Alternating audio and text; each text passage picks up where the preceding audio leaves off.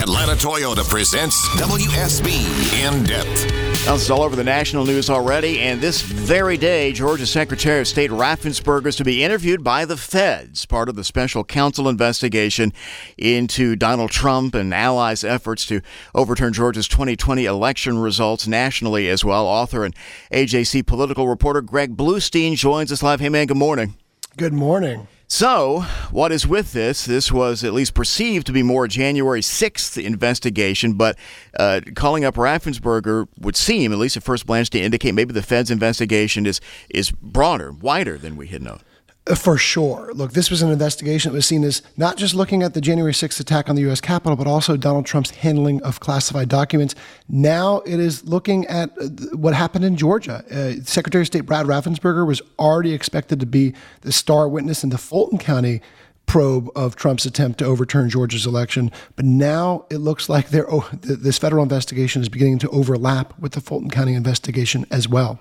Now, the Washington Post uh, reports that the special counsel, Jack Smith, is looking also into the uh, various schemes in some states, including ours, to send fake electors to Washington to help overturn the Biden victory. We did have some of those here.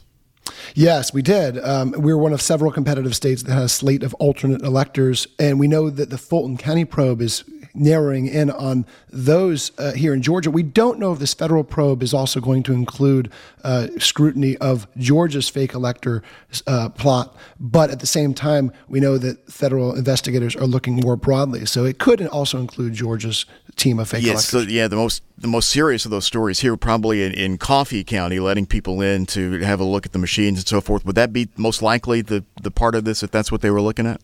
That would be a likely uh, uh, potential uh, issue, but also, you know, uh, outgoing the former Georgia GOP chair David Shafer, who is one of the orchestrators of that plot, who is one of the leaders of the fake elector um, issue, he would also potentially be uh, under scrutiny from the federal. Right, you mentioned this, but can't keep up quite without a scorecard. So I want to make clear here everything we have just discussed is indeed separate from the Fulton County grand jury investigation, which is going to climax soon. It did also uh, feature Secretary Raffensperger as a key player.